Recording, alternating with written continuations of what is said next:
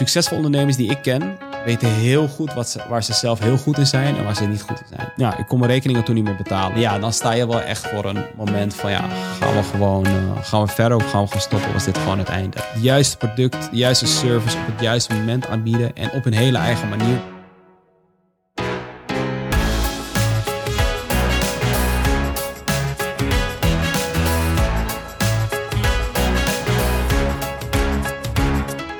Hey beste luisteraar en welkom bij Young Ones, de podcast waarin ik jou meeneem langs inspirerende verhalen van jonge ondernemers.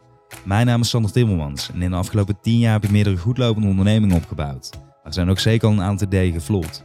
Nu help ik jonge ondernemers bij het realiseren van hun ondernemersdroom. En wil je hier meer over weten? Check dan www.sandertimmermans.com.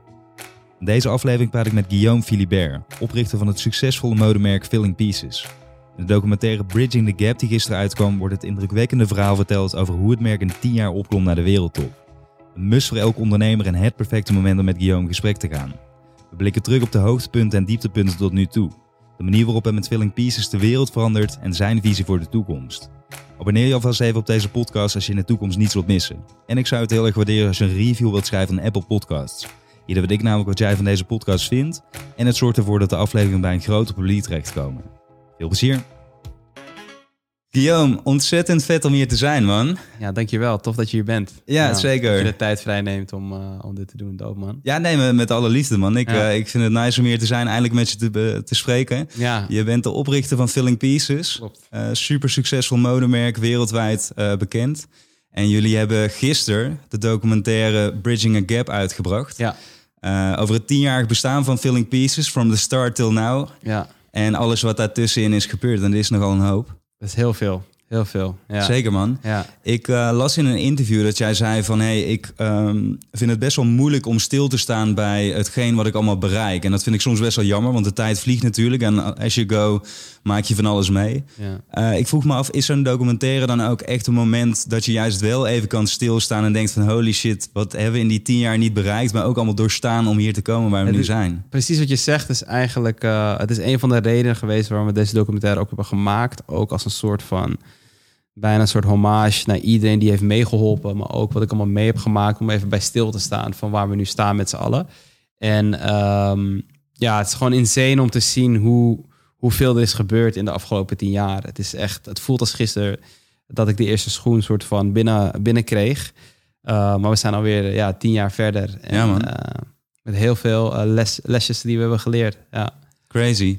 Ik ga even een, eh, dat doe ik niet vaak, maar even een quote eh, uit jullie verhaal halen. Omdat dat volgens mij een hele belangrijke is. En ik ben ook wel benieuwd wat de toelichting eh, daarvan is.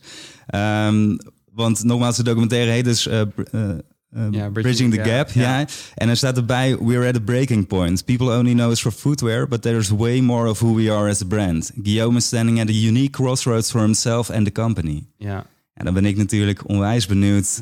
Op welk gaat. punt staan jullie nu? Wat Ja. is er waar jullie tussen moeten kiezen? of wat Ehm, gaat er gebeuren? Ik denk dat we. eh, ik ben een persoon die. Ik hou niet van eh comfort zones. En alhoewel ik. eh, weet je wel, in mijn dagelijks leven heel erg soort vaste routine, routines heb, geloof ik dat bij het ondernemen je uit comfort zones moet stappen. En dat je altijd moet, moet, moet streven naar meer en naar beter. En eh, beter is niet altijd meer schoenen of, of meer omzet, maar beter is van hoe kan je eh, van toegevoegde waarde zijn en relevant blijven. En ehm, ik denk dat wij eh, in vooral in de beginjaren heel erg bezig waren om het merk te positioneren.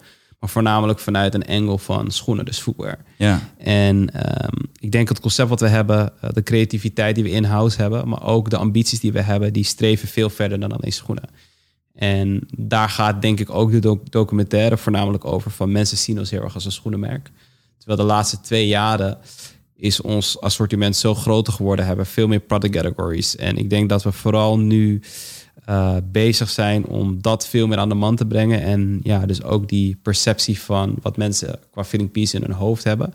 Ja. om, dat, om dat te veranderen en, en mensen duidelijk te maken dat we eigenlijk echt een, een, een modemerk eh, zijn en niet alleen een schoenenmerk. Dus dat is eigenlijk een beetje van dat, dat moment waarbij we nu eh, eh, ja, eigenlijk die, die, die, die soort van borders moeten doorbreken. En ja, dat is eigenlijk een soort van die breaking point, point die we hebben. En ook denk ik dat er zoveel aan het veranderen is in de, in de industrie. Niet alleen in de mode, maar ik denk in general, in de hele wereld is er zoveel aan het veranderen. En dat, ja, dat houdt ons wel bezig om de juiste keuzes te maken en om ook echt uh, een merk te zijn wat een bepaalde purpose heeft. Behalve dan alleen producten verkopen, Ja. weet je wel. En uh, daar gaat de documentaire ook over. Ik geloof heel erg dat, uh, dat je als merk en ik als weet je, ondernemer, ook als ontwerper, wel bepaalde verantwoordelijkheden heb om in ieder geval. Um, ik heb net een zoontje gekregen. En ja, daardoor heb, voel ik zeg maar nog meer purpose om, om ja, dingen zo goed mogelijk achter te laten voor hem. En, en ook het merk op een bepaalde manier neer te zetten Ja. dat, dat het een purpose heeft.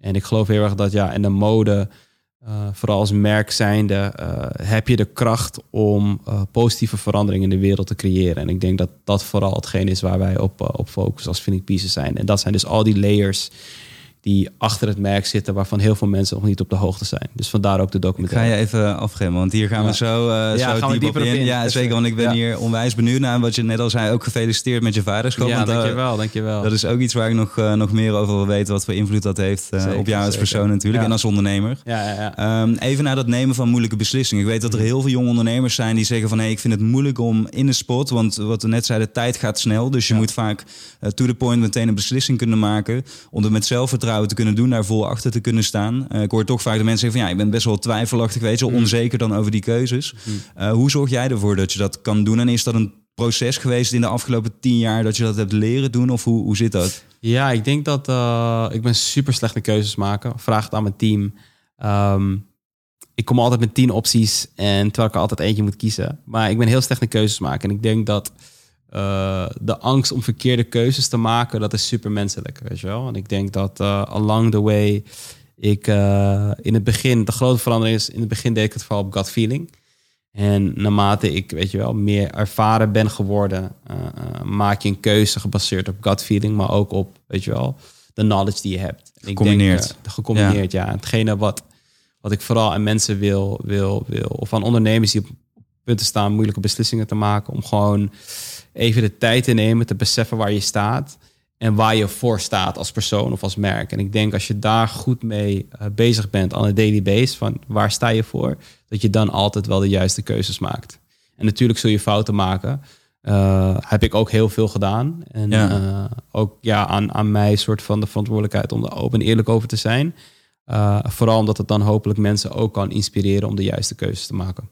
Ja, precies. Maar jij zegt van als je duidelijk hebt wat je purpose is, dus niet Ja. alleen schoenen verkopen, maar waarom verkoop ik bijvoorbeeld Precies, schoenen of, start ik een modemerk, Ja. dan zorgt dat ervoor dat je een bepaalde focus in een bepaalde richting krijgt. In plaats van dat die onzekerheid, Zeker omdat je een beetje all over the place bent en niet weet Ja. waarom je het doet. Ja, gewoon heel erg di- dicht bij jezelf staan. En wat mij ook heel erg heeft geholpen is met de juiste mensen in contact zijn. Weet je, uh, de juiste mensen om je heen. Zorg ervoor dat je mensen om je heen hebt die jou inspireren, die eerlijk met je zijn en oprecht met je zijn. En uh, wees ook gewoon open voor kritiek en open voor feedback. Ik denk dat je op basis daarvan altijd wel de, de grootste gedeelte de juiste keuzes maakt. Ja. Ja. Is dat voor jou nu makkelijker dan tien jaar geleden om mensen die eerlijk tegen jou durven te zijn te verzamelen? Of was het toen uh, makkelijker? Ik denk dat het toen makkelijker was, omdat um, ik had super weinig te bieden. Weet je wel. Ik was net een startende ondernemer. Um, ik had net een paar schoenen, een paar samples. Ik wist wel goed wat ik wilde doen. Alleen, ja, ik had niet heel veel te bieden als persoon of als merk of zo. Weet je wel. Dus ik denk dat je dan wel de mensen om je heen verzamelt die echt eerlijk en oprecht met je zijn. Terwijl als je groter wordt en, en succesvoller wordt, natuurlijk komen er dan ja, heel veel uh, mensen aan je deur kloppen, waarvan niet altijd alles oprecht is. Ja. ja. Hoe ga jij daarmee om? Hoe zorg, wat is jouw filter? Of is het ook wel die gut feeling om ervoor te zorgen Ja. dat je dus wel oprechte personen in jouw team en in je omgeving hebt? Ik, ik denk, again, gut feeling en ervaring. En daarnaast ben ik altijd wel open voor iedereen. Ik ben, tenminste, ik probeer zo approachable mogelijk te zijn. Alleen ik denk dat ik nu wel heb geleerd van, um, weet je wel, als mensen niet oprecht zijn, kan je ze ook niet veranderen, weet je wel. Dus dan moet je ook gewoon je keuzes maken of je, ja, of je met zo iemand wil blijven werken of, Ja. of jezelf of je tijd eraan wil besteden, weet je wel. Dus dat heb ik wel echt goed geleerd, denk ik. En uh, op basis daarvan en ook een beetje people skills probeer ik wel de juiste mensen om me heen uh, te hebben. Het hoeft niet alleen mensen te zijn die in het modesegment zitten hoor. Ik heb ook veel vrienden of mensen waarmee ik close ben die helemaal niks met mode hebben. Uh, ja, ik denk dat dat ook goed. Ja. ja, en ik denk dat dat ook gewoon heel belangrijk is. Ja. Ja, 100%.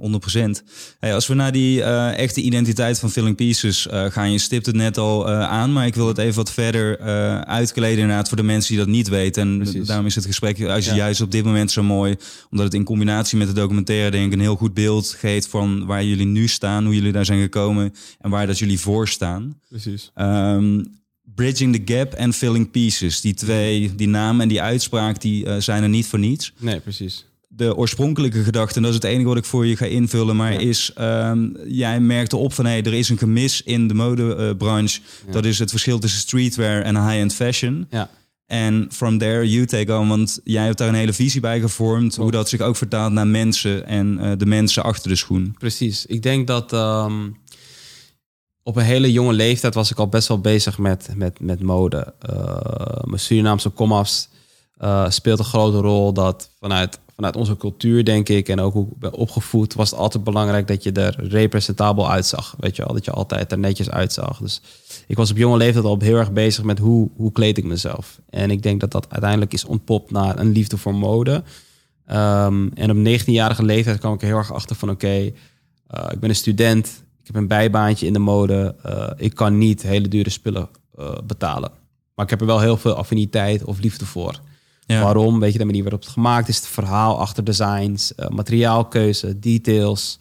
Ik had daar gewoon heel veel mee. En um, ja, vervolgens kan je het niet betalen als student. Um, en was ik eigenlijk een beetje, uh, ik was ook heel erg into sneakers, dus ik kocht veel Nike's, veel Adidas, veel Puma. En ik was eigenlijk een beetje klaar met het, met het super atletische. Het was wel comfortable, maar het was niet echt luxury. Dus ik miste daar eigenlijk uh, een bepaald product. En toen ben ik eigenlijk gaan nadenken van oké, okay, uh, ik moet er iets voor bedenken, schoenen schetsen en dergelijke. En toen kwam eigenlijk het idee, het moment van oké, okay, je hebt die eerste schoen, wat is de merknaam dan? En toen ben ik heel erg gaan zoeken naar oké, okay, waar sta ik voor, wat is het? Ik heb heel veel verschillende soorten namen, had ik Project A, noem maar op, allemaal moeilijke dingen. Yeah. Uiteindelijk ben ik gewoon heel erg gaan kijken naar de essentie, dat was, we proberen een gat op te vullen. Oké, daar zijn onze schoenen dus filling pieces, de filling pieces in de in the gap between high-end en streetwear. Uh, dus daar is het eigenlijk begonnen. Dus qua prijspositionering, qua uh, um, hoe het eruit moest zien, comfort, maar wel luxury, details van athletic footwear. Dat begon ik eigenlijk een beetje met elkaar te mixen. En Hoe lang duurde zo'n proces bij jou? En dat is ook een vraag die ik vaak krijg. Ja. moet je of meteen beginnen, of er zijn natuurlijk mensen die blijven jarenlang plannen maken. Jij denkt al heel erg in concepten, ook volgens mij vanuit je studie die je hebt gedaan, Precies, weet je, tijdens, tijdens mijn, mijn studie bouwkunde leerde ik wel heel erg in concepten denken en, en concepten bedenken en dan vervolgens naar een design uh, fase gaan. En eigenlijk begon het vooral eerst met wat schetsen, wel het concept, want ik was daar in mijn hoofd al mee bezig, maar het had nog niet een naam, het had nog niet een soort stond nog niet op papier. Ja. Toen ik het eerste product had, ben ik dat eigenlijk meer uitgewerkt. En dat was denk ik een proces van een half jaar of zo. Uh, voor sommige mensen duurt het twee, drie jaar. Voor sommige mensen duurt het een week. Ja. voor mij duurt het ongeveer een half jaar. En uh, ja, toen begonnen we eigenlijk meer producten te maken. Wel in diezelfde ideologie. Maar het was nog niet zo professioneel. Je moet je voorstellen, het was vanuit de garage van mijn ouders. Weet je wel? En um, ik begon wel al wat winkeltjes, aan wat winkeltjes te verkopen. Er waren wat winkels geïnteresseerd. Uh, het begon bij kleine soort van sneakerboutiques die exclusieve schoenen, schoenen verkochten. Omdat het product daar dan soort van, weet je, de, de, de, de cherry on the pie was.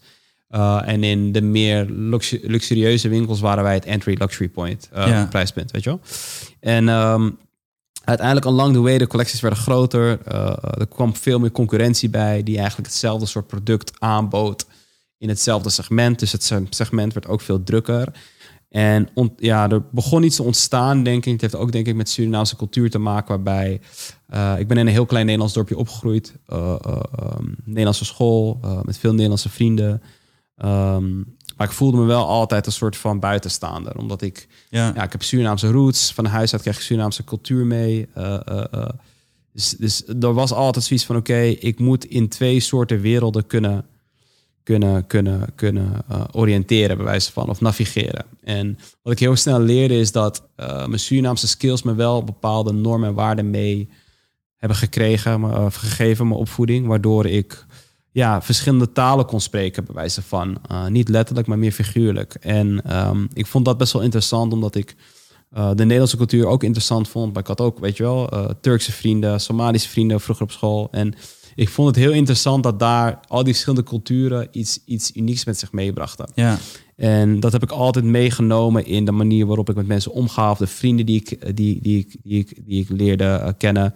Um, toen ik net mijn eerste schoen had, uh, raakte ik bevriend met toen nog een studiegenoot die, die uiteindelijk ook een kledingmerk is begonnen met zijn twee partners. Dat is Hussein van Daily Paper. Ja, ja. en alle vrienden die daarbij zijn komen kijken. En wat ik merkte is dat die diversiteit in vrienden gewoon super belangrijk is, omdat je het je andere inzichten geeft en veel creativiteit met zich meebrengt. Op welk moment kwam dat in je leven? Want in, in Heemskerk, waar je bent opgegroeid, was... Ja, ik had daar ook wel, ik bedoel, voornamelijk Nederlandse vrienden. Maar daar had ik ook wel op school, weet je wel, verschillende, uh, verschillende etniciteiten om mij heen... die mij ook hebben gevormd.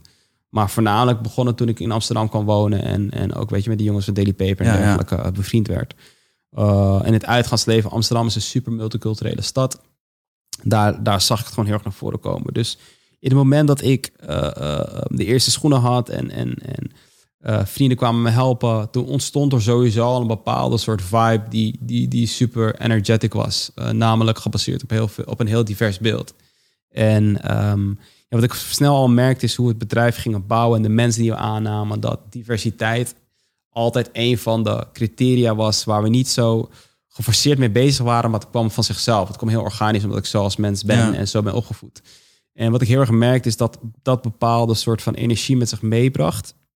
En ook kijkend naar, dieper kijkend naar waar luxury, weet je, high-end fashion vandaan komt. Dat was voor, voor, voor de elite, weet je wel. En streetwear komt natuurlijk uit een veel meer uh, uh, een, een onderdrukte uh, subculture, weet je wel, waar mensen het minder hadden, maar zich wel op een bepaalde manier creatief wilden uiten, weet je wel. Omdat die werelden staan, stonden zo ver van elkaar, omdat het uit hele andere oorsprong kwam. En ik vond het interessant om die dingen bij elkaar te brengen, om mensen bij elkaar te brengen.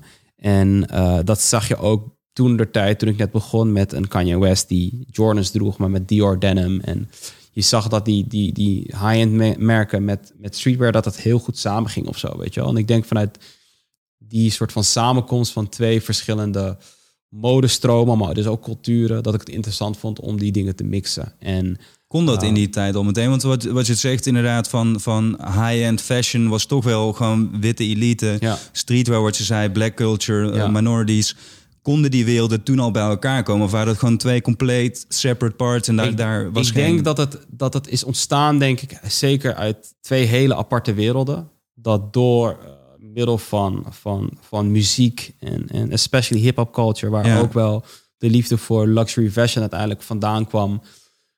En het mixen van die stijlen, dat het meer approachable en accessible werd. En uiteindelijk, eh, toen ik begon, eh, 2019, 2020, was het eigenlijk er al. Het werd al gemixt, maar je had niet echt een merk wat daar nou per se op, op, op inspeelde. Je had een, een, een Billionaire Boys Club Ice Cream van Pharrell Williams en Nigo. Nigo, de founder van Bape. Ja. Dat was eigenlijk, toen ik begon, was dat merk bestond al. En je zag wel al dat zij streetwear deden met een meer luxury feel en prijskaartje. Dus ik zag wel dat het gaande was, alleen op lokale schaal was dat vooral in footwear gewoon was dat er niet, weet je wel. En toen zijn wij daarmee begonnen. Natuurlijk is die space wat drukker geworden met meer concurrenten en andere merken. Maar ik denk dat omdat wij een van de eerste waren en een van de, de pioneers van, van het vullen van dat gat, Ja. dat we hier vandaag de dag nog steeds zijn. En uh, ik denk dat we altijd true zijn gebleven naar dat concept.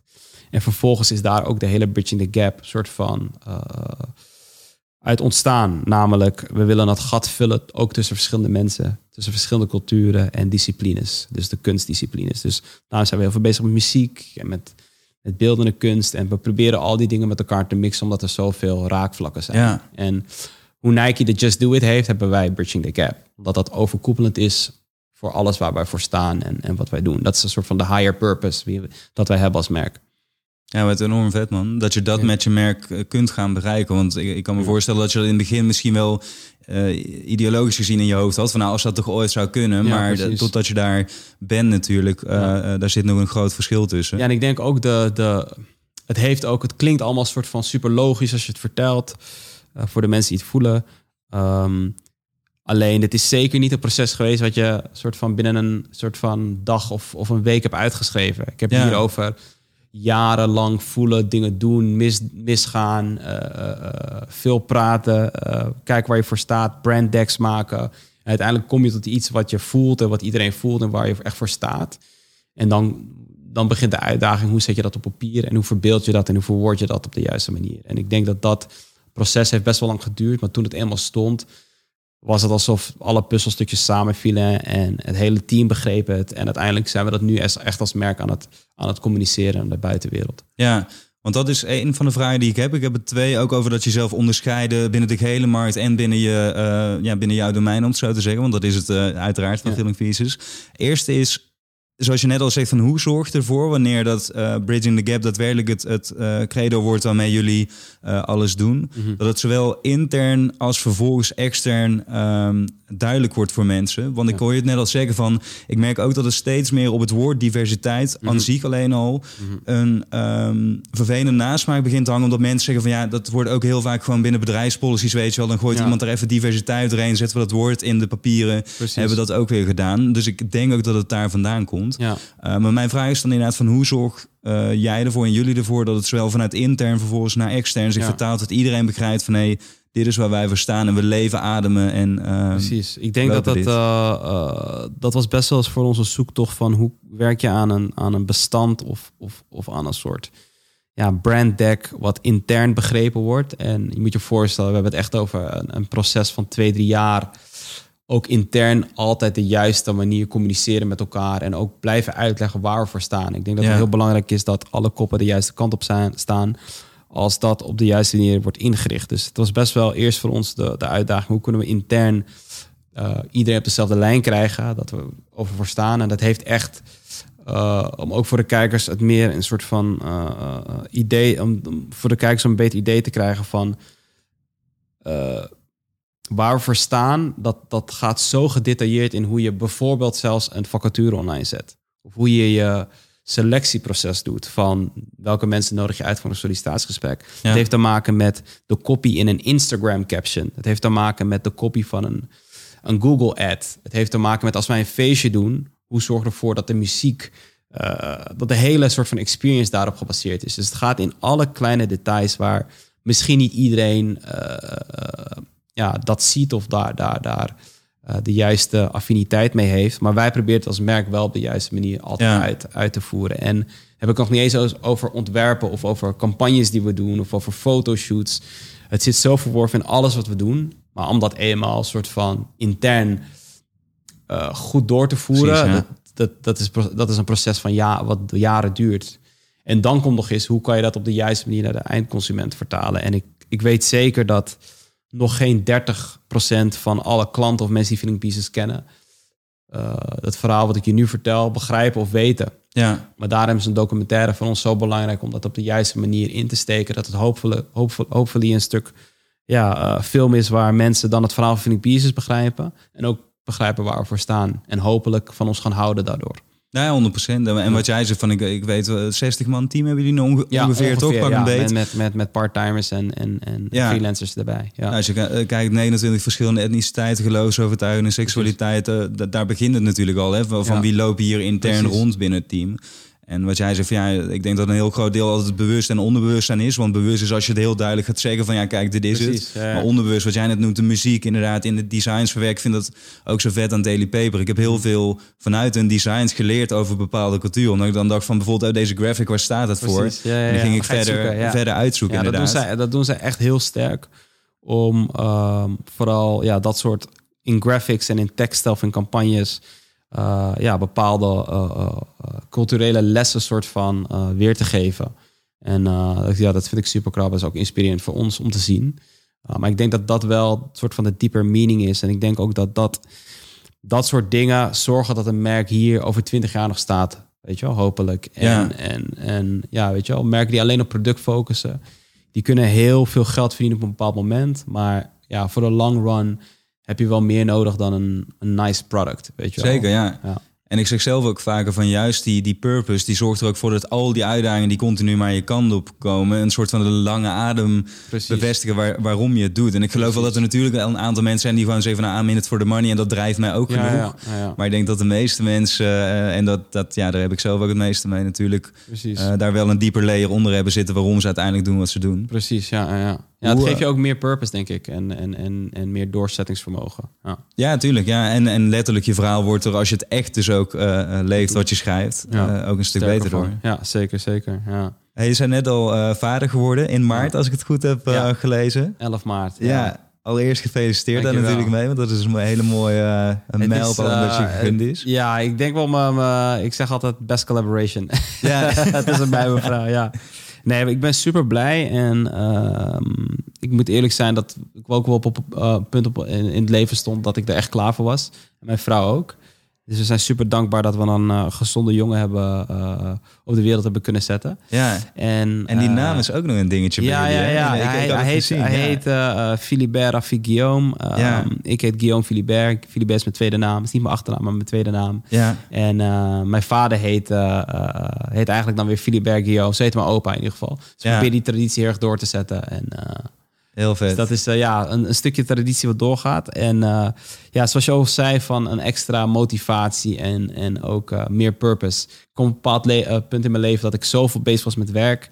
En vaak ook wel schrok van, oké, mijn hele leven is dit merk, weet je wel. En, en Ja. uiteindelijk nu om iets te hebben wat helemaal niet met werk te maken heeft, wat me zoveel meer purpose geeft, is, eh, is heel bijzonder. Ja. Nou, want dat vroeg ik me heel erg af. Inderdaad, in combinatie met natuurlijk al eh, het pad wat jullie met Fi- Filling Pieces willen eh, bereiken. Ja. Maar je, die heb je al twee keer beantwoord van ja, dit geeft mij nog meer motivatie Precies. om eh, daarvoor te gaan staan. Maar als je eh, mag fantaseren, weet je, want dit is wat jullie nu aan het doen zijn. Maar hoe wil je dan dat die wereld voor hem eruit komt te zien, zeg maar? En waaraan jullie bijkomen? Kan je daar eens iets over uit? Hoe Ja, zou ik dat denk zijn? dat, eh, ehm, ik denk dat alles waar wij als merk nu voor staan, of in ieder geval mee bezig zijn, namelijk eh, positive change, dus eh, een schonere planeet, ehm, meer purpose als het gaat om merk, eh, een meer diverse beeld. Dan heb ik het niet alleen over etniciteit, maar ook over seksuele voorkeur, over geloofsovertuigingen. Dat alles eigenlijk veel diverser wordt en ook meer acceptable wordt. Weet je? En als je kijkt naar niet alleen Den Haag en de politiek, eh, ja, is het niet heel divers. Terwijl als ik kijk naar Amsterdam als samenleving, ik bedoel, de, de- het beeld van Amsterdam is super divers. Dus hoe Ja. kunnen we dat op, op een bredere schaal trekken? Eh, ook internationaal gezien. En dat is wel een beetje hoe ik de toekomst voor, voor die kleine zie, weet je wel. En dat geeft mij ook nog meer purpose om te doen wat we doen, om, om dat nog breder neer te zetten. Ja, En, eh, dat Groeit hij al eh, in een andere wereld op dan dat jij deed? Want wat jij omschreef net is van thuis Surinaamse cultuur. Ja. Heel erg meegekregen. Ik denk zodra je naar buiten liep was het dan weer vaak eh, Nederlandse cultuur. Ehm, ik heb uit mijn research eh bleek dat jouw vrouw is, is Nederlandse. Nee, Armeens. Oh, ja, Armeens, Armeens. Armeens, Ja, ja, ze is wel een Nederlands paspoort, Nederlandse burger, maar ze is voor oorspronkelijk oorsprong is Armeens. Ja, Een hele bijzondere cultuur. En eh, ja, zoals je zegt, denk ik ook wel dat hij natuurlijk half Armeens is, half Surinaams. Eh, dat het voor hem sowieso anders is. Maar ik denk wel dat hij eh, hopelijk straks als hij naar de middelbare school gaat en dergelijke, dat, weet je wel, met het plan wat we nu hebben om gewoon in Amsterdam te blijven wonen, denk ik wel dat hij een, een hele andere toekomst heeft. In ieder geval een andere jeugd heeft als, als ik heb Ja. meegemaakt. Ja. Ja, want daar ben ik zo benieuwd naar inderdaad. Want er zit natuurlijk een, eh, een behoorlijk aantal jaren verschil tussen. Van, van, is er dan überhaupt al vooruitgang eh, Ik denk het wel. Ik denk dat we elke dag vooruitgang boeken hoor. Precies, Eh, dat, in, in positieve zin. Ja, in positieve zin. Als je kijkt naar eigenlijk alle, ja, alle, alle seintjes, tenminste alle gevoelen, gevoelens die ik heb rondom veranderingen, positieve veranderingen. denk ik dat er gewoon heel veel, heel veel, gaande, heel veel gaande is. Ja. Ja. Dus hij gaat gewoon met Surinaams eten naar school. Ik denk het wel, ja. ja, ja, ja, zeker. zeker. Daar, daar schaamde ik me vroeger voor. Ik nam altijd gewoon een boterhammetje mee. Precies, ja. Eh, dus eh, ja. Nice man, ik, eh, ik gun het hem van harte. En Ja, dat, thanks, dat gaat man. zeker Thanks, lukken man. met jullie, jullie inspanningen. Hey, even ehm, eh, terug naar de docu. Ja. Tien jaar lang, eh, allerlei ups en downs. Je hebt van alles meegemaakt. Daarom zei ik net alleen- niet alleen wat jullie hebben bereikt, maar ook wat jullie hebben doorstaan. Precies. Jij in beginsel natuurlijk, want jij bent het allemaal gestart en nu eh, met jullie grote team. Wat is het grootste eh, dieptepunt in die tien jaar tijd geweest? Goeie vraag. Ehm, nou, we hebben, we, hebben, we hebben best wel veel dieptepunten meegemaakt, om heel eerlijk te zijn. Ehm, een van de dieptepunten was dat ik, eh, wat eigenlijk als voorbeeld ook weer een soort positief verhaal is geworden. Ehm, ik bestond geloof ik twee, drie jaar en we werkten heel veel samen met een winkel in Amsterdam.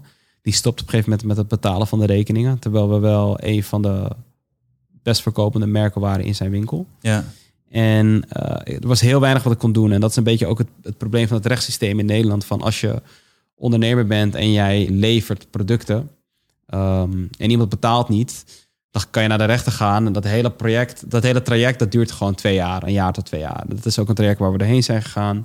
Maar ik stond wel op het punt om als bedrijf, toen moest, ik- moest ik doorgroeien. We waren net, eh, hadden we eh, de hele productie in Portugal lopen. Produceerde namelijk eerst in China. Daarna zijn we naar Portugal Ja. verhuisd voor, voor heel wat eh, voordelen. En ehm, ja, ik kon mijn rekeningen toen niet meer betalen. Dus eigenlijk stond ik gewoon met mijn rug tegen de muur. Nou, op zo'n moment kan, kun, kan, je, kan je stoppen.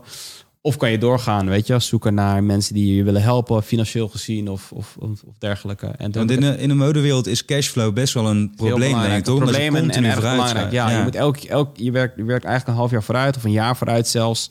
Eh, winkels die bestellen een half jaar van tevoren. Je moet dan productie voorschieten, noem maar op. Dus er zitten hele grote cashflow pieken. Ja. En ik stond net op het moment om, om de nieuwe productie te betalen. En die winkel betaalde zijn rekeningen niet. Dat is een van de grotere klanten.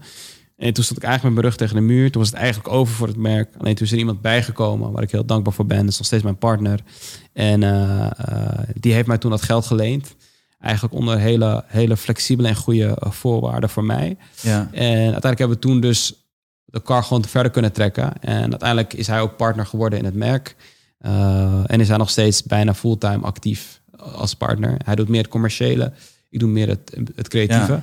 Uh, maar dat was wel echt een dieptepunt voor ons. Het uiteindelijk een, positief iets is geworden. En er is één moment, dat, hebben we ook, dat, dat benadrukken we ook in de documentaire. En dat is ook meer om echt ondernemers die nu op moeilijke punten staan, ook tijdens COVID bijvoorbeeld, om toch door te zetten. Um, dat was een moment dat onze best verkochte schoen van dat seizoen of van dat jaar zelfs. Um, dat was echt op het, op het doorbreekmoment van het merk. Namelijk, uh, we begonnen aan zoveel verschillende winkels te verkopen. Was vraag vanuit, vanuit, vanuit celebrities voor, voor, die, voor onze schoenen. Het was echt het moment dat ik voelde van oké, nu gaan we doorpakken. En toen zat er een schoen in de collectie. Uh, wat gemaakt had uit, uit een soort piramideachtige vorm uh, van rubber. En er waren samples gemaakt, een jaar van tevoren. Nou, ik heb ze gedragen, alles is goed. Vervolgens hebben we die schoen basis van die sample de schoenen uh, verkocht naar verschillende winkels. En dat was voor heel veel winkels het eerste seizoen dat ze met Fitting Peace begonnen te werken. En daar zat die schoen dus in die collectie. Ja. En elke winkel had hem ingekocht. Zeg maar, elke, elke Fitting Pieces retailer waarmee we werken had hem ingekocht. Um, die schoenen werden op een gegeven moment geproduceerd. We hebben het over 13.000 paar schoenen. Uh, in drie verschillende kleuren. Die 13.000 ja, verdeeld over die drie kleuren. Ja. En um, wij leveren die schoenen uit. Schoenen online verkopen uit. Alle retailers verkopen die schoenen goed. Uh, we bestellen alweer nieuw materiaal bij de, bij de supplier. Uh, winkels bellen ons, bellen ons gewoon plat voor restocks. Van joh, of ze uitverkocht, moet die schoenen opnieuw hebben. En uh, na twee weken of zo begrepen we dat wat van die schoenen terugkwamen. Dus retailers kregen schoenen klachten terug van klanten. Ja. En die werden naar ons opgestuurd. En wij begonnen een beetje die schoenen te, te bestuderen. Ik had zelf een paar wat ook stuk was gegaan. En uiteindelijk kwamen we dus achter dat de, de kwaliteit van het, van het rubber... of van het materiaal wat we geleverd hebben gekregen voor die schoenen... Uh, van mindere kwaliteit was. En optisch met, met het blote oog kon je niet zien. Alleen onder microscoop hebben we echt naar de, de samenstelling van het materiaal gekeken. En bleek dus des, uh, des te anders te zijn. Dat het gewoon sneller stuk ging. En heb ik niet over een half jaar draag je schoenen in stuk. Ja, dat ja, over man. een week of twee weken de schoen draag je schoenen ja. stuk. Dus hebben we 13.000 paar schoenen moeten terughalen. Zo. Mensen moeten terugbetalen. En uh, ja, die schoenen hebben we gewoon... Uh, ik geloof dat we nog op nog een paar duizend paar in, in de opslag hebben staan. Nooit, want er is niks meer mee, mee Nee, ja, we, kunnen konden, ook, we, konden er, we konden er niks mee doen. Schoenen waren al gemaakt. Uh, claim bij de supplier was bijna niet te doen, omdat hij alles zodanig had afge, afge, afge, ja, juridisch had afgekaderd in, zijn, uh, in zijn aankoopfacturen en overeenkomsten. En ja, dan sta je wel echt voor een moment van ja, gaan we gewoon uh, gaan we verder of gaan we gewoon stoppen? Was dit gewoon het einde? Uh, uiteindelijk toch doorgezet en, en toch met de juiste collecties en de juiste mensen weer uh, verder kunnen, kunnen, kunnen bouwen. En ik weet zeker dat we heel veel vertrouwen hebben verloren bij, bij heel veel van de retailers, maar ook klanten die het voor het eerst van in pieces kochten. Ja, natuurlijk man, ja. dus dat was een hele zware en ook echt een zwaar dieptepunt waar we toen in 2000, geloof ik, 2014 of zo, 2015 tegenaan liepen. Uh, maar toch doorgezet en toch uh, uh, ja, weten verder te bouwen. En dat komt ook heel erg in de documentaire naar voren. Natuurlijk, als ik het nu vertel, klinkt het minder zwaar als het in werkelijkheid was. In de documentaire zie je ook echt beelden van klanten die, die, die, die, die klachten Ja, tegenkwamen tuurlijk, en ja. dergelijke. Dus het wordt dus natuurlijk wat zwaarder daar. En dan zie je ook echt wel hoe, hoe de realiteit was op dat moment. Want wat, eh, even in het kort daarna, want dat is altijd in een podcast natuurlijk wat jij zegt. Je hebt minder ruimte aan de ene kant wel, maar om de, de, de scenery te, te Ja. schetsen. Maar hoe raakt je dat mentaal? Dan ben je eenzaam? Ben je juist heel erg hecht met je team op zo'n moment? Dan verwerk je Ehm, die klap samen? Hoe, hoe ziet dat ja, eruit? ik denk, ik denk dat eh, eh, het was een beetje opbouwend, want we kregen wat van die schoenen kleur, terug en het was voornamelijk één kleur bijvoorbeeld. Dus dan ga je eigenlijk al hopen van oké, was misschien een slechte badge van, van die kleur. Ja, Toen kwamen er meerdere kleuren terug, ook uit meerdere delen. Toen dacht ik, heeft het misschien te maken met dat ene model, wat op een bepaalde manier gemaakt is van dat materiaal. Toen zagen we uiteindelijk dat het gewoon eigenlijk het van verschillende schoenen terugkwam. Verschillende modellen ook. En dan eigenlijk ben je al een beetje voorbereid van oké, we're fucked, weet je wel. En dan uiteindelijk moet je wel toch met je team en de mensen om je heen, ja, toch wel weer de moed verzamelen om, om uiteindelijk verder te gaan. En eh, ja, dat hebben we gelukkig gedaan. Maar ja, Ja, op zo'n ja. moment voel je wel van, eh, voel je wel de druk van, ja, alles, alles wat ermee te maken heeft. En ik heb het niet alleen over vertrouwen, maar moet je ook voorstellen, 13.000 paar cashflow-wise. zeker. Ja. Weet je wel, waar je tegenaan loopt. Eh, en het is niet dat je die schoenen op een andere manier weer verder van kan verkopen. Nee, het is gewoon omzet en kosten die je gewoon misloopt. En Ja. je moet dan weer door investeren. En weet je het heeft gewoon met... Er zitten zoveel haken en ogen aan ondernemen. Vooral in de mode. Dat, Nou, we zijn, want die schakel moet continu door blijven. Want de, winst van het een gaat natuurlijk weer in de precies, volgende precies, eh, collectie en Ja. dergelijke. Dus het heeft ons wel op dat moment even eh, heel erg geraakt. Ja, en ik kan me ook voorstellen, want je hebt eigenlijk voor zoveel mensen verantwoordelijkheid. Want je hebt natuurlijk je team wat steeds groter wordt. Je voelt een verantwoordelijkheid voor je klanten natuurlijk. Ja. want daar doe je het allemaal voor. Precies. Eh, die retailers waarmee je werkt. Ja. Maar uiteindelijk ook eigenlijk alle mensen, omdat je met die hele visie die jullie nastreven, gewoon de wereld probeert beter Ja. te maken. Dus je voelt heel veel druk, kan ik me voorstellen, continu Ja. om die, die ja, belofte of in ieder geval die visie die je creëert waar te maken. ja, naast het team en naast de winkels waarmee we werken, en, en heb ik het echt ook over, over weet je, wel, heel veel mensen in Portugal die, ik wil niet zeggen dankzij, maar mede dankzij, weet je wel, ons merk, Ja, daar gewoon runnende zijn. En, en, en dat, is, dat is, ik zie het meer als een soort van iets waar ik heel trots op ben. Als, vooral als ik Portugal ben en, en bij die fabrieken langs ga. Voor hoeveel mensen daar bezig zijn met dit ambachtproduct wat we proberen te maken en aan de man te brengen. En, en dat, ja, daar ligt ook wel een druk van ja, als wij niet genoeg schoenen verkopen, dat betekent in principe ook dat zo'n fabriek minder orders heeft.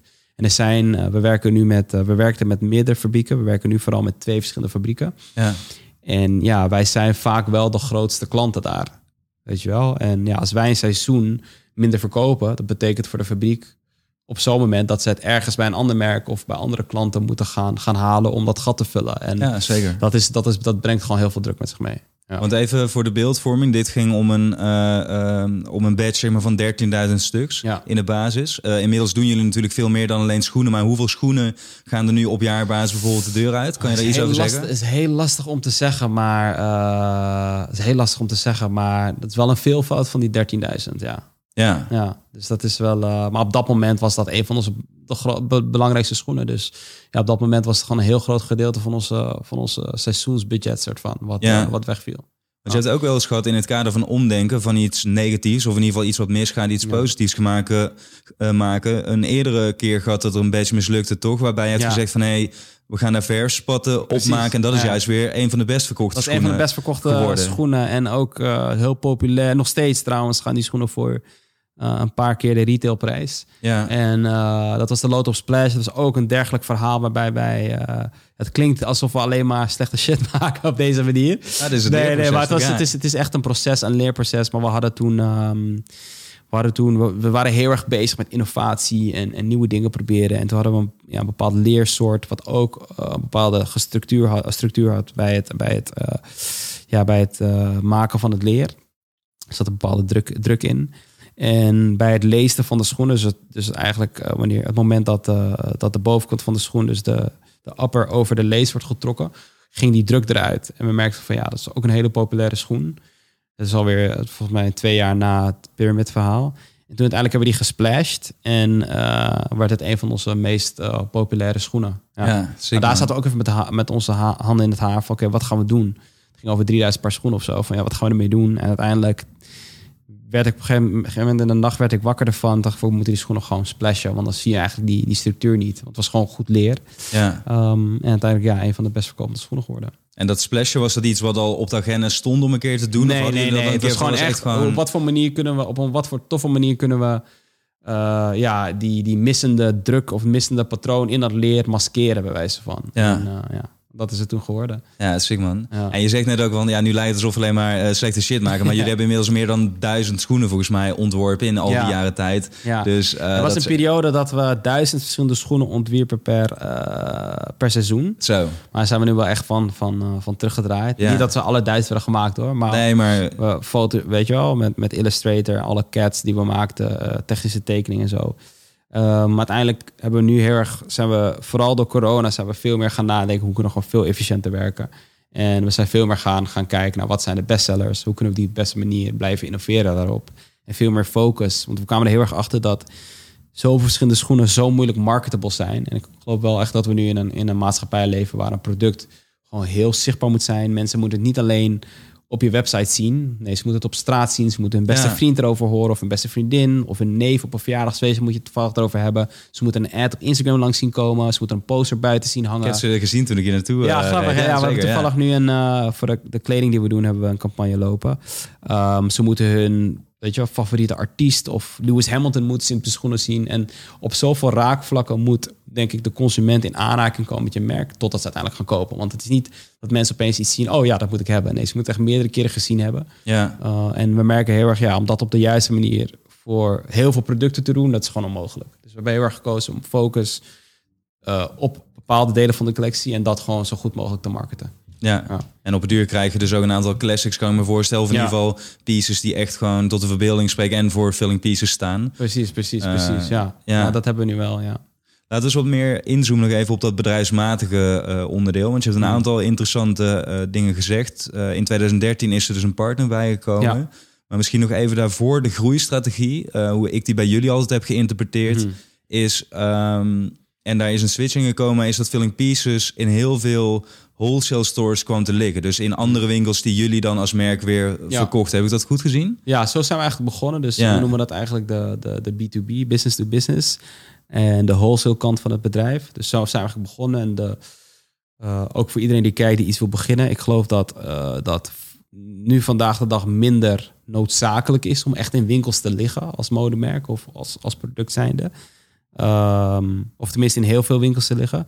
Maar toen de tijd toen wij begonnen was internet shopping was heel erg in een, in een, in een come-up.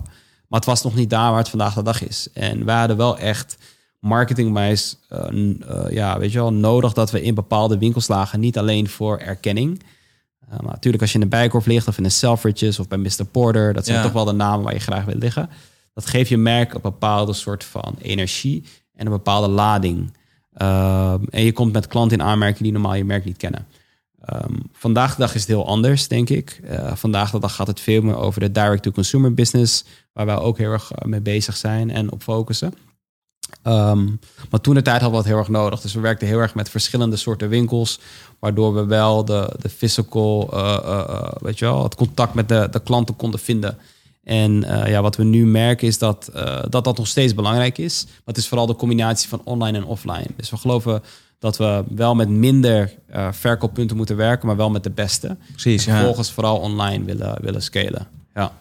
En heeft het, eh, voordat we die overstap maken naar, naar online en offline, maar heeft het er heel erg aan bijgedragen dat ook jullie eigen achterban steeds verder groeide en jullie zichtbaarheid bijvoorbeeld dat, doordat bepaalde celebrities uh, Filling Peace ook gingen dragen en nog steeds dragen, om ook weer in die warenhuizen te komen? Is dat een soort van asset die je dan meebrengt dat je bijvoorbeeld tegen de bijenkorf zegt van Ja. maar jongens, we hebben inmiddels zoveel sales, eh, zij Precies. dragen het, we zijn gewoon Ja. hier te stay. ja, dat was heel erg, eh, vooral aan het begin, of tenminste in de eerste jaren was dat wel zoiets van, als je een nieuwe winkel, we noemen dat dan prospects, als je die benadert, dat je wel een soort van ja, presentatie van je merk hebt van oké, waar sta je voor, wat zijn je producten, waar wordt het gemaakt, wat is het prijspunt, maar ook wie draagt het, weet je wel. En ik denk Ja. dat dat nog steeds een belangrijke rol speelt bij heel veel retailers of buyers, die uiteindelijk beslissen of je, of je, of je merk op de winkelvloer komt te liggen. Uh, ja, wie draagt en, en op wat voor manier je merk de, ja, ervoor staat. Ja, Want er zijn twee dingen die me uh, opvallen. Ten eerste dat heel veel mensen, bijvoorbeeld jonge ondernemers, focussen meteen op bijvoorbeeld, ja, maar ik wil bij de bijenkorf komen. Terwijl er natuurlijk nog een heel aantal uh, stappen uh, tussen zitten.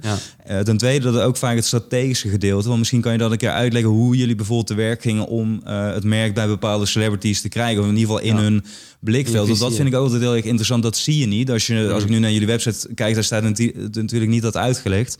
maar er zijn veel jonge ondernemers die dat soort dingen juist niet zien en daardoor soms niet de plank misslaan, maar de uh, connectie niet kunnen maken. Ja. Snap je tussen van hoe komt een merk ineens vanuit Amsterdam bij Lewis Hamilton aan zijn voeten of zo, zeg maar. Ik denk dat het vooral te maken heeft met uh, één, denk ik dat uh, er zijn heel veel verschillende soorten merken die heel veel dingen op andere manieren doen. Ik geloof wel heel erg in het, in het idee van organisch groeien. En natuurlijk, toen wij de eerste schoen hadden, droeg niet Bella Hadid met, meteen onze eerste schoen. Weet je wel? De, jaren die ertussen zitten, hetzelfde met toen we net begonnen, was het ook niet dat Mr. Porter meteen uh, mailde van hey, wil je schoenen kopen? Dus het heeft erg te maken met een stukje geluk, maar ook organisch groeien. En uh, ik kan me nog heel goed herinneren dat uh, de buyer van Barney's tegen mij zei van hier staat al echt letterlijk drie jaar op ons vizier. Alleen we willen gewoon heel erg kijken van ja, ben je als merk zijn, evolve je op de juiste manier? Um, wie draagt het? Maar ook, ja, kan je uh, de aantallen die wij doen, of in ieder geval wie wij zijn als bedrijf, kan je dat ook supporten als merk, weet je wel? Ja. En, en weet je, het heeft gewoon tijd in beslag genomen. Maar toen we uiteindelijk dat mailtje kregen van Barney's van we willen graag je collectie inkopen.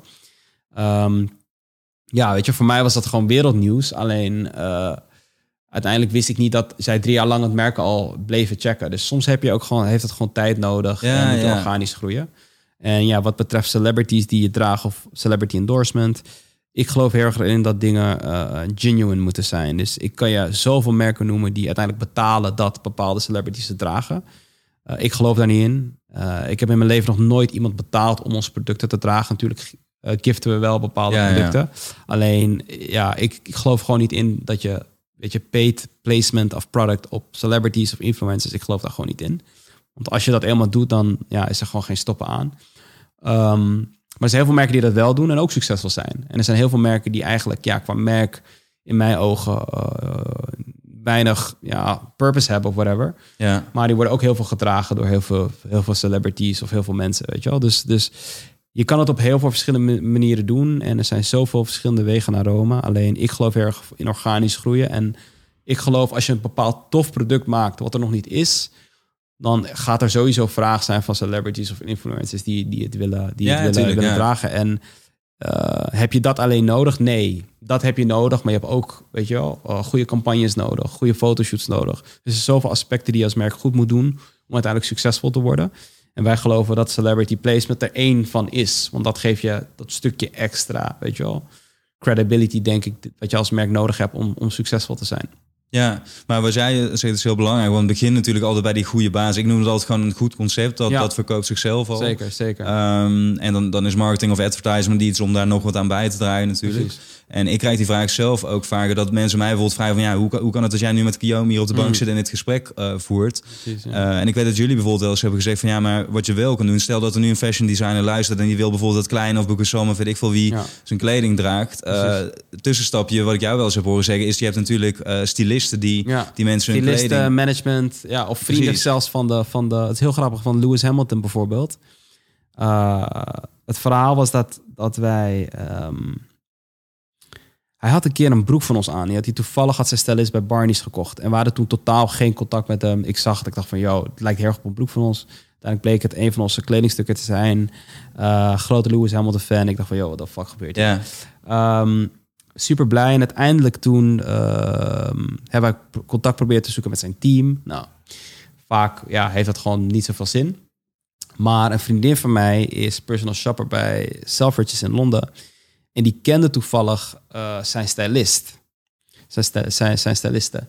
En op die manier zijn we contact gewoon met zijn stylist. Hebben we meer spullen toegestuurd. En toen begon hij het echt on a regular te dragen. Ja. Weet je wel? Ik heb geen persoonlijk contact met Lewis Hamilton, maar wel met zijn stylist. En vaak, vaak zijn die persoonlijke soort van contacten of netwerkjes zeker wel belangrijk in dit soort, in dit soort uh, uh, kwesties. Ja, dus, ja precies. Ja. ja. en, en ja, maar vaak gaat het via of stylisten, maar ook vaak via het management. Uh, en soms, ja, eh, con- contacten wij ook gewoon direct, eh, eh, eh, eh, ja, weet je, eh, mensen die, die we graag op onze spullen willen hebben.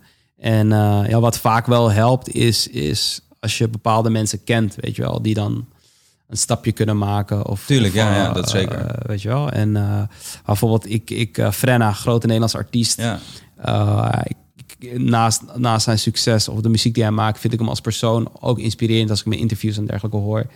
Uh, ik had hem toen de tijd nooit leren kennen. En op een gegeven moment dacht ik, joh, ik ga hem gewoon een berichtje sturen. uh, check of hij reageert. En uiteindelijk zijn we zo in contact gekomen. En, en draagt hij wel eens vaker Feeling Pieces. Dus soms moet je ook gewoon de stoute broek aantrekken en mensen uh, direct contacten. Ja, ja, 100%. Maar kijk inderdaad, wat werkt en een beetje tussen rails door van oh, niet meteen inderdaad naar de allergrootste artiest, maar zoek die, nee, die schakels ja, ertussen. De, de, ja. de, de, tussenschakels, ja. En wat wij, ja, waar ik heel erg uh, altijd geïnteresseerd in ben, is dat celebrities hebben ook een soort, laten we zeggen, influencer waar zij naar opkijken. En Tuurlijk, ja. Uh, ja, wat, wat, wat je nu met social media veel beter kan doen, en vroeger kon dat niet, maar nu veel beter is dan uitzoeken van wie zij volgen en waarom ze bepaalde mensen volgen. En uh, weet je, alle grote stylisten kijken ook op naar bepaalde influencers, terwijl zij ook een soort van influencers zijn.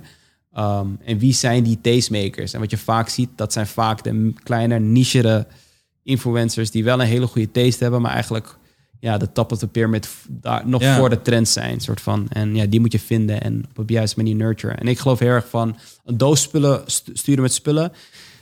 Die shit werkt niet. Nee, man, dat sowieso. We hebben vroeger ook wel eens geprobeerd, maar die shit werkt gewoon niet. Dus ja. je moet heel erg soort van persoonlijk contact of de stylist een keertje ontmoet hebben of die connectie hebben met een goede vriend of vriendin van de stylist. Ik denk dat dat soort persoonlijke relaties veel belangrijker zijn. En als je eenmaal beet hebt, dan een, een, een genuine relatie opbouwen. Weet je? Iets wat echt is. En dan is het ook voor de long, de long run.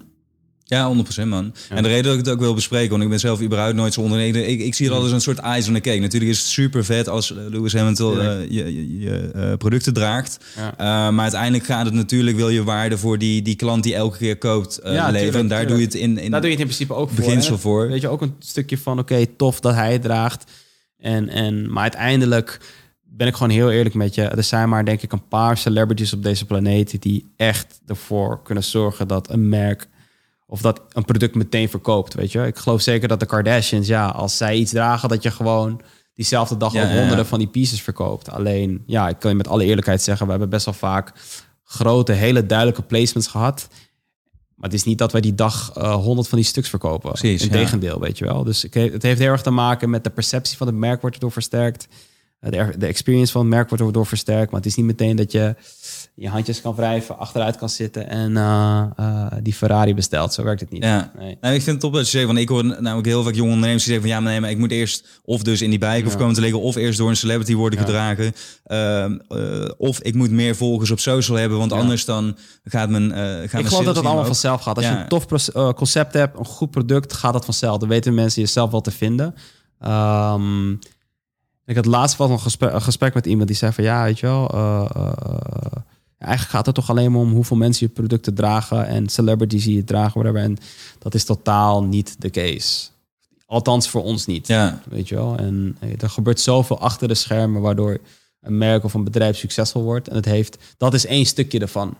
Weet je wel? Maar een goed concept, een goed product, goede aftercare na je sale. zeker. Ja. Ja, dat zijn voor mij de belangrijkste, echt wel fundamentele pilaren van een succesvol bedrijf runnen.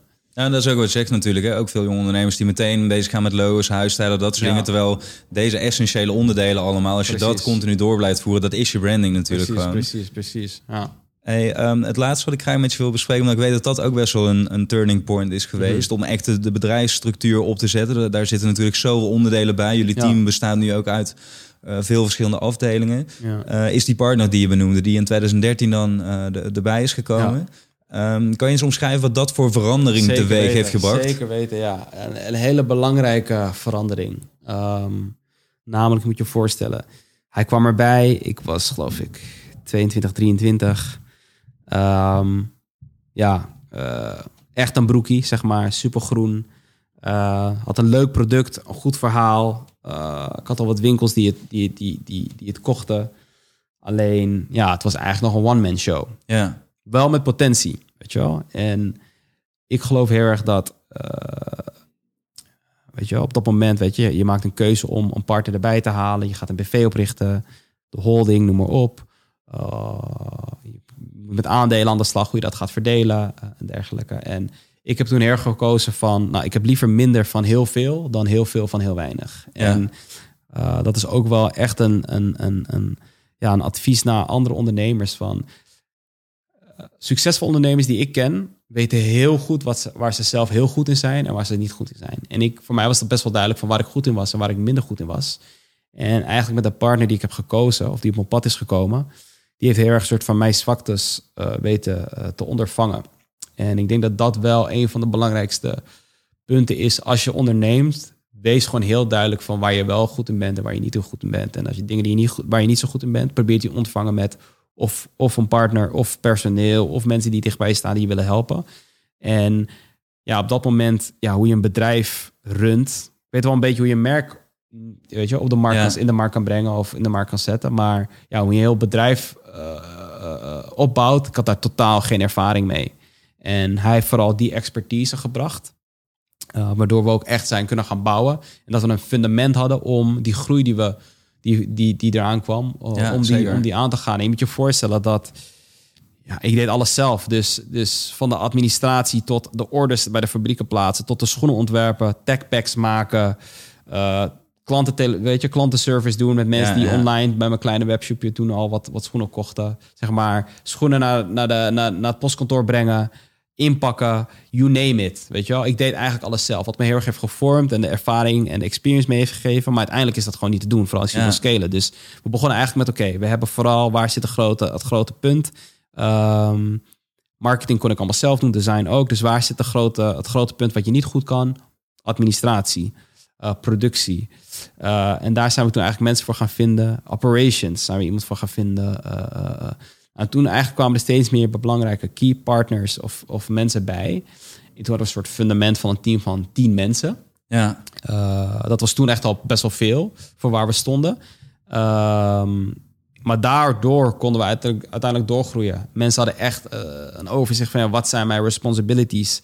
En toen zijn we eigenlijk door gaan groeien. Dus had ik die basis nooit gebouwd, dan waren we überhaupt nooit zo ver gekomen, denk ik. Of het had veel langer geduurd dan het vandaag de dag heeft geduurd. nou, want dan had het nog steeds allemaal op jou gerust natuurlijk. Ja, was iedereen bij jou aan je, aan je bureau komen staan van... Hé, wat moet ik hier, wat moet ik Precies, daarmee op de duur is dat niet... Dus ik, het is heel belangrijk dat je een goede basis neerzet als bedrijf. En ehm, ja, je mag, mag je best weten, we hebben echt in de eerste jaren al, al, alle winst die we hebben gemaakt terug geïnvesteerd. Ja, Zodat we zo snel mogelijk kunnen groeien. Zodat we best wel eh, ja, eh, onafhankelijk wa- waren. En eh, ja, op die manier doorscalen. En ehm, ja, ik, ben, ik, ik hou heel veel van, van, van mooie auto's en, en, en dingen. Noem maar op. Maar ja, in de beginjaren was het echt keuzes maken. En, en mag je best weten, ik geloof dat de eerste auto die ik kocht was, wat is het?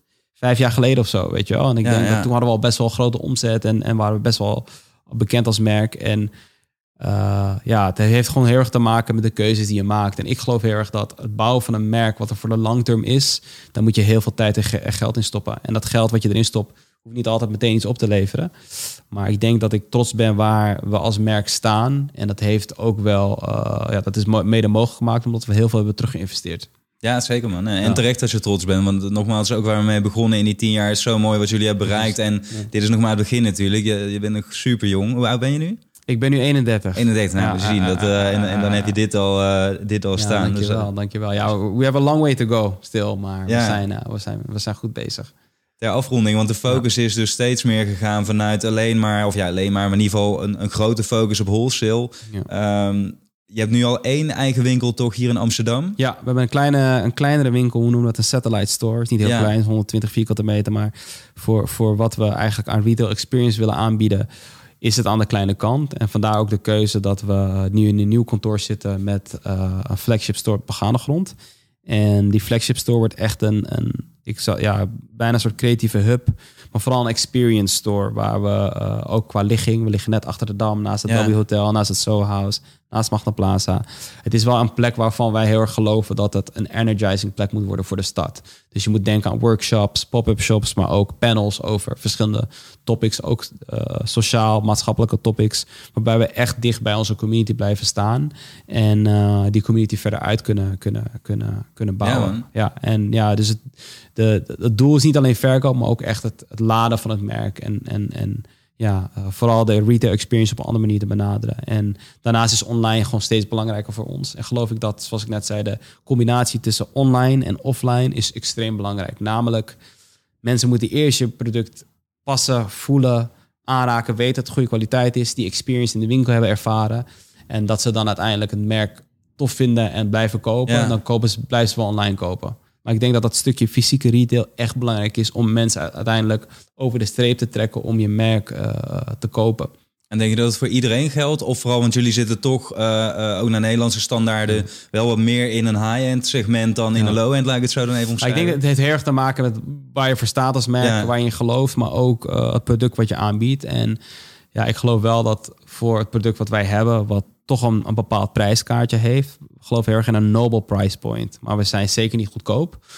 Moeten mensen wel eventjes het aangeraakt hebben en ervaren hebben. Weet je wel? En dan dat ze online verder blijven kopen. Uh, natuurlijk heb je fast fashion. Ja, daar heb je eigenlijk geen winkel voor nodig. Want het is zo makkelijk en toegankelijk om online dingen te kopen. Ja, ja. Um, maar, ik geloof dat voor ons merk waar wij voor staan, dat het wel echt belangrijk is en noodzakelijk dat we de, de fysieke experience aan de klanten kunnen aanbieden. Ja. ja.